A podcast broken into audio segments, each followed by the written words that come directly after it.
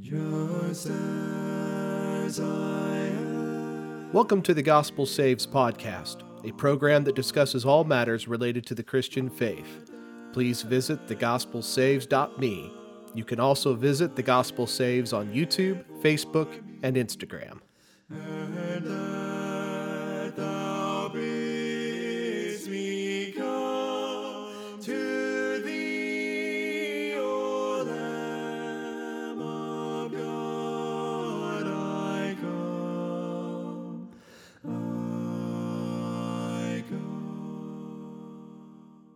Welcome back.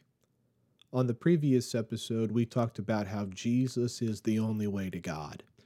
We have a sin problem that separates us from God, and Jesus was sent to fix that sin problem.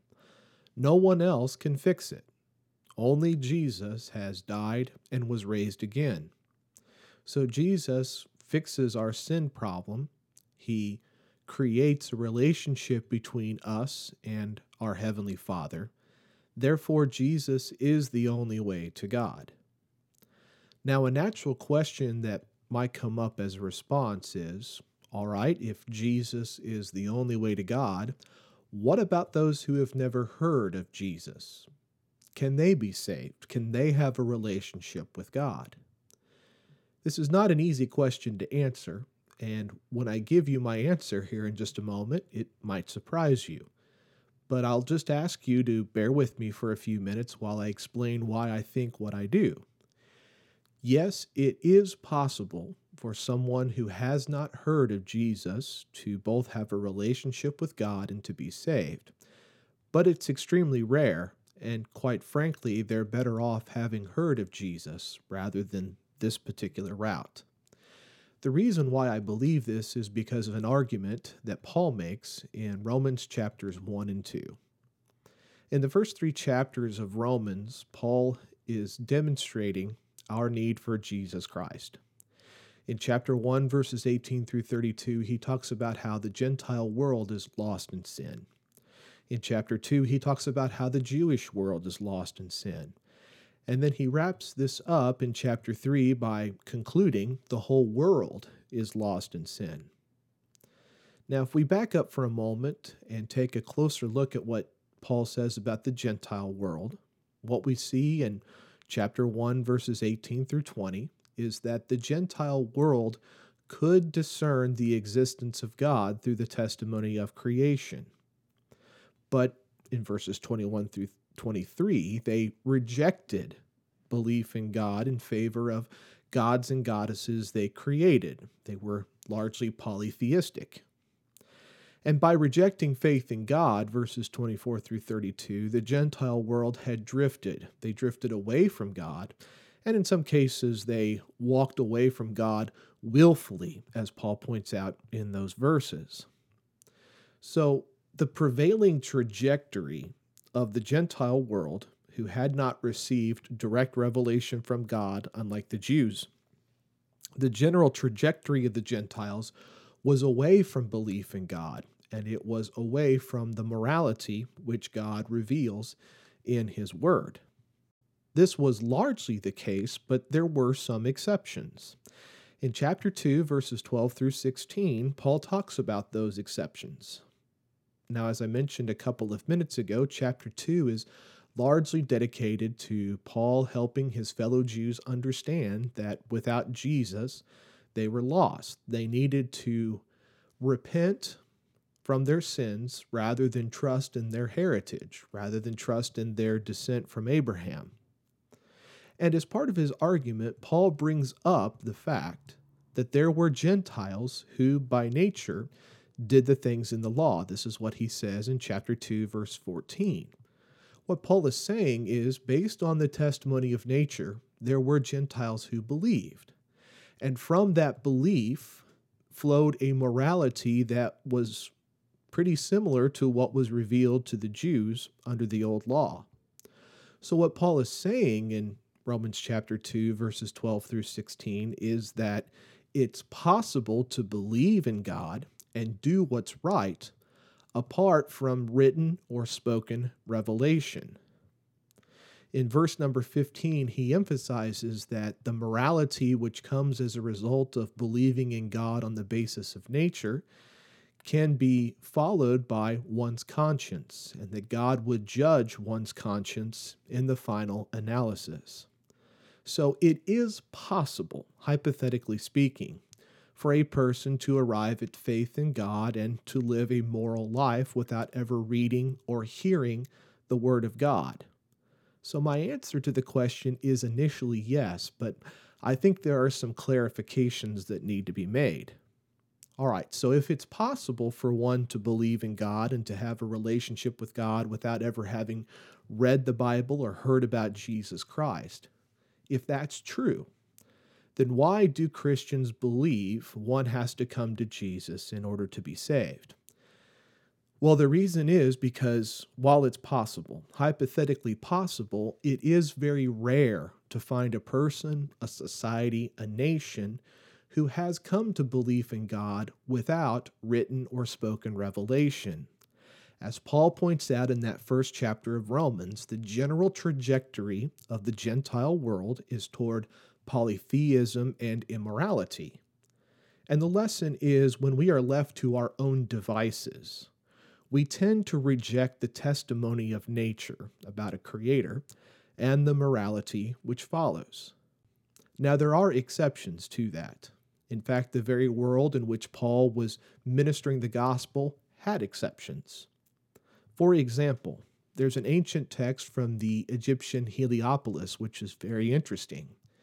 It says, I am the creator of all things that exist, that came forth from my mouth Heaven and earth did not exist, nor had been created the herbs of the ground nor the creeping things.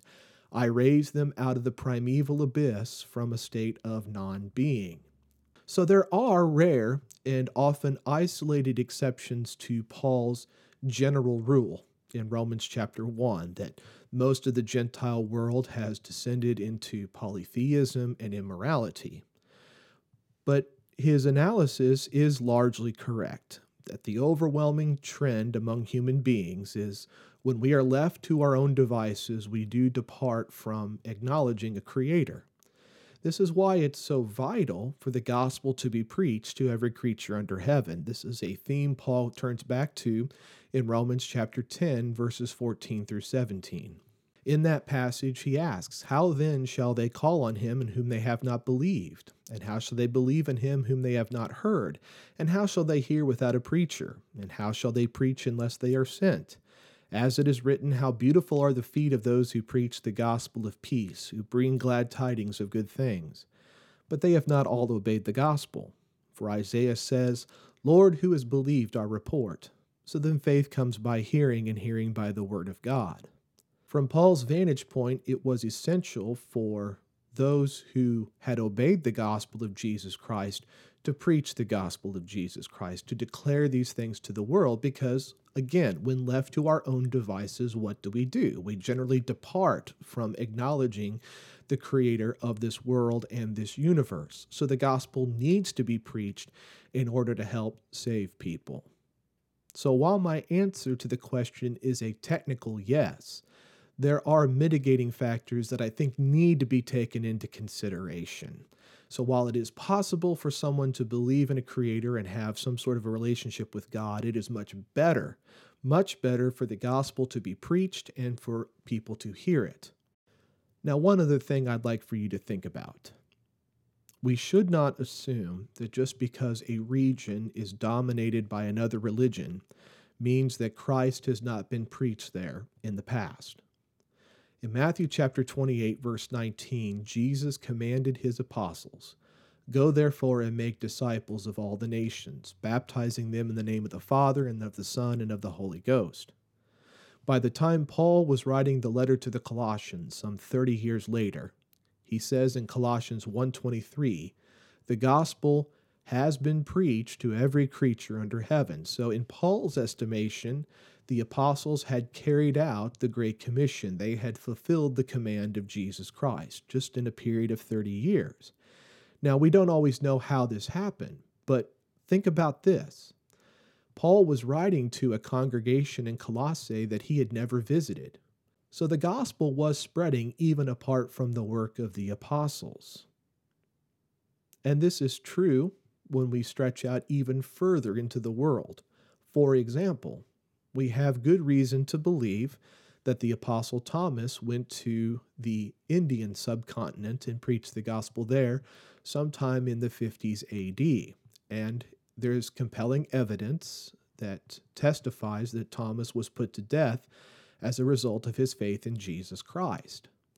We have evidence of people preaching about Jesus during the Middle Ages that went over into China and up into Japan. Now, they weren't always received, they weren't always welcome, but that preaching did occur. And one other thing to consider is we just don't know what's happening in other countries that appear to be dominated by one religion. We don't know if the name of Jesus is being preached there or not. You know, the early church hardly registered as a blip on the radar of the Roman Empire for about the first 20 years. And by the time it began to emerge, it was basically viewed as a sect of Judaism. So there's reason to think that the gospel is being preached, that people are believing it. We just don't know about those instances. In fact, just a couple of weeks ago, a friend sent me a message. She uh, participates in a Bible study online, and a group message had been sent by a man who appears to be from a Middle Eastern country. And he was asking the group, I want to be baptized, but there are no Christians in my area. Can I baptize myself? Now, I found that to be a very wonderful thing. But here's a man who's living in a country where Christianity is, is not dominant in any way, and yet he had come to an understanding that baptism was a part of the salvation process. The bottom line is God has a way of connecting sinners with saints. We don't always know what's going on in other places. We don't know what has been preached in the past. We don't know what is happening right now, and we cannot predict what will happen in the future. So we should not assume that people in other countries, just because they may be dominated by another religion, are not hearing about Jesus Christ. We just don't know enough to assume that that is the case. So, as I draw this to a close, I just want to leave you with a couple of thoughts. It is possible, though it's rare, for someone to believe in God on the basis of nature and follow a morality that is akin to the morality revealed in the Bible. We also should not assume that just because an area is dominated by a single religion means the gospel has not been preached in the past, or in the present, or in the future. In the final analysis, what happens elsewhere is really not my concern. God will judge the world on the basis of what they know, what they believe, and how they act. I need to be concerned about my own soul, and I need to be concerned about the souls of those that I interact with on a daily basis. There's where my focus needs to be. God is a just judge, and He will sort all of these things out in the final day. Thanks for listening to the Gospel Saves podcast. If you found this program useful, please visit thegospelsaves.me to find blogs, videos, and Bible studies.